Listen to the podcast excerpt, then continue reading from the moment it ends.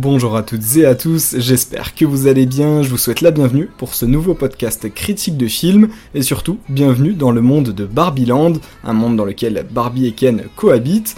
Dit comme ça, vous devez avoir l'impression qu'on va parler d'un film pour enfants, voire carrément d'un dessin animé, mais non, détrompez-vous, on va parler d'un projet on ne peut plus sérieux, avec un casting magnifique, et c'est avec plaisir que je serai votre guide dans cet univers féerique. Allez, c'est parti pour Barbie.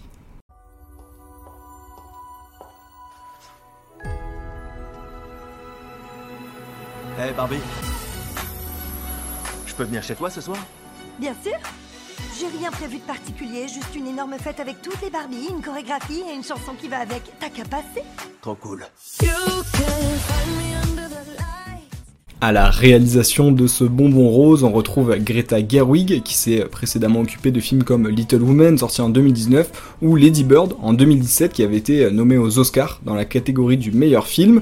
Une vraie pointure qui s'est entourée du casting parfait pour traiter de l'univers de Barbie, qui d'autre que Margot Robbie pouvait incarner la poupée blonde originelle, devenue une vraie vedette d'Hollywood, on l'a vu récemment dans Babylone ou même Amsterdam, où elle nous avait émerveillé une fois de plus de son talent d'actrice, et bien sûr, pour continuer sur le casting, il fallait un homme capable d'endosser le rôle de Ken, un personnage idiot, mais parfait en même temps, et ce sera l'icône Ryan Gosling qui s'en chargera pour notre plus grand plaisir. Ce sont là les deux grandes têtes d'affiche du film, mais on peut aussi retrouver dans d'autres rôles plus mineurs de grandes actrices comme Emma McKee, Issa Rae ou même Dua Lipa, et de grands acteurs comme Simu Liu, vu récemment dans Shang-Chi, et Kingsley Benadir qu'on découvre en ce moment même dans la série Marvel Secrets Invasion, un casting aux petits oignons qui réserve même quelques surprises, et ce mot surprise, c'est ce qui définit le mieux ce projet, un projet qui nous raconte l'histoire de Barbie vivant dans le monde parfaitement utopique de Barbieland, un monde rempli de toutes les versions de Barbie et Ken vivant en harmonie.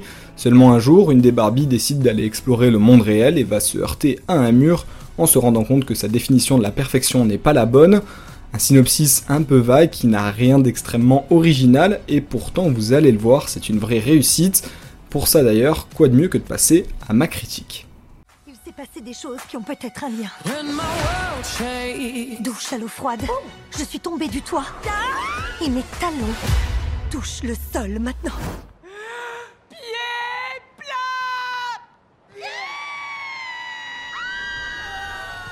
Contrairement à ce qu'on pouvait penser au premier abord, ce film Barbie est complexe à comprendre, notamment en raison de son double sens de lecture. Le premier sens est simple, c'est une comédie joyeuse qui nous fait découvrir un univers de Barbie rempli de couleurs fluo. On prend un grand plaisir à voir Margot Robbie en Barbie parfaite faire décorer sur des musiques de Dua Lipa sans se soucier d'aucun problème. Ça donne un côté feel good movie qu'on prend avec plaisir et qui reste parfait pour l'été. On se sent clairement en immersion dans un monde de Barbie qu'on n'aurait pas pu imaginer autrement. Les décors vraiment reproduits en studio sont splendides. Et pour vous montrer que l'équipe du film a tout donné, dites-vous que pendant le tournage du film, en raison des grandes quantités de peinture utilisées, il y a eu une pénurie mondiale de peinture rose c'est très immersif, hein. je vous le disais, grâce aussi à un aspect euh, théâtre presque 2D et aux proportions données aux différents éléments euh, de l'univers de Barbieland, notamment les maisons et pièces des maisons qui sont 27 euh, cm plus basses par rapport aux normes, qui font qu'on se sent transporté dans un monde de jouets, un monde bien différent du nôtre.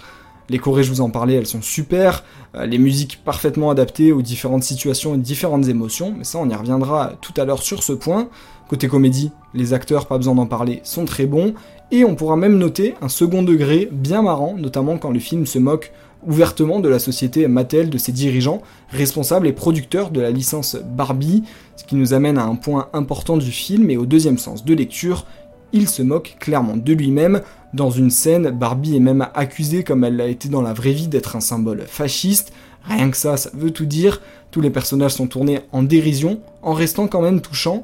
Euh, car si le film ne se prend pas au sérieux, il essaie quand même de nous faire passer de nombreux messages, messages qu'on peut quand même sentir venir, et dont j'avais peur qu'ils soient accusateurs, flagrants, et pas adaptés dans le format et la volonté du film, mais c'est plutôt des réflexions profondes sur la place de la femme, la fonction de l'homme, et sur la définition de la perfection qui nous sont donnés, des messages qui sont adaptés, rassurez-vous, au contexte, et qui sont amenés pour une raison au fur et à mesure du film, c'est pas donné brut, hein, parce que même si le rythme va parfois à mille à l'heure, il arrive aussi à se calmer pour nous montrer le développement de nos personnages, notamment Barbie et Ken, les versions préférées et les versions les plus mises en avant sont celles de Ryan Gosling et Margot Robbie, qui se heurtent au monde réel et essaient de le comprendre.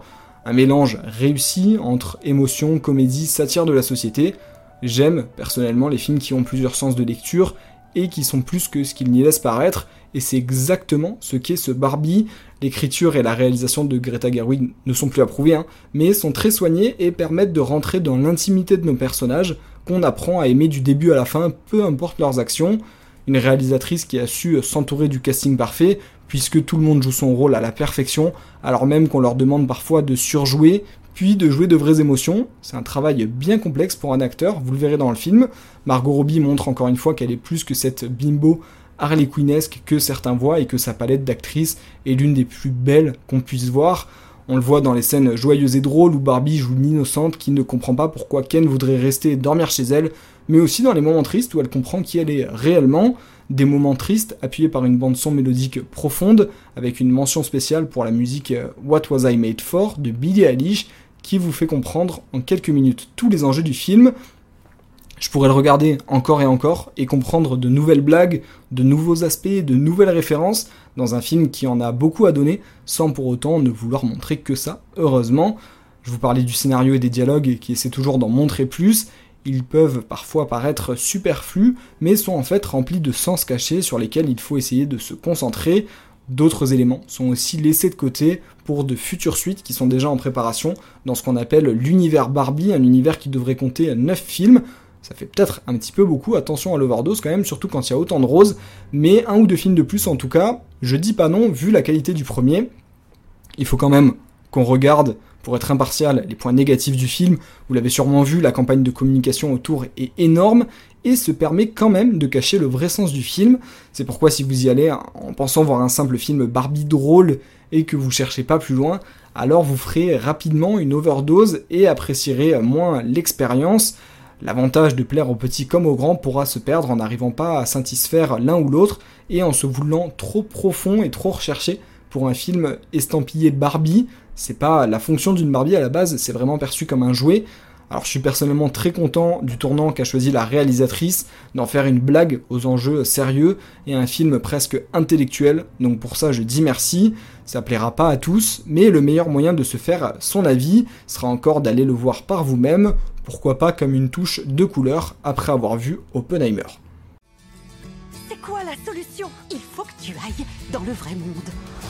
Tu peux reprendre ta vie habituelle ou alors connaître la vérité sur l'univers. Le choix t'appartient. Le premier, le talon. Non, t'as envie de savoir, ok? Recommence.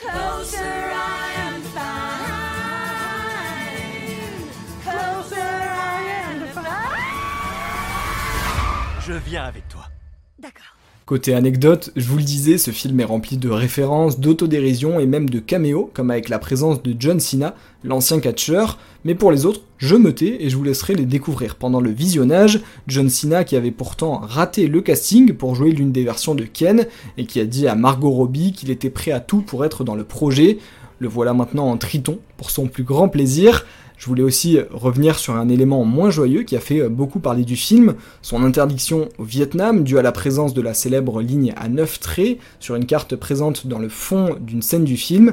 Cette ligne montre une démarcation de la mer de Chine contraire à la vision du Vietnam qui a donc interdit le film dans son pays beaucoup de débats naissant d'une poupée créée en 1959 et qui aura eu le droit à toutes les déclinaisons possibles. Une histoire passionnante qui ne sera malheureusement pas l'objet de ce podcast et je vous laisse vous renseigner de votre côté. Mais on peut dire que ça fait plaisir un film comme ça qui sent la liberté et peut se permettre d'être ce qu'il veut en nous montrant ce qu'on veut y voir. Je vous conseille fortement l'expérience qui marque moins qu'Oppenheimer, mais saura quand même attendrir nos petits cœurs. Pour ma part, je vous encourage à vous abonner pour ne pas louper les prochains podcasts qui arriveront vite. Et d'ici là, je vous dis à bientôt et portez-vous bien.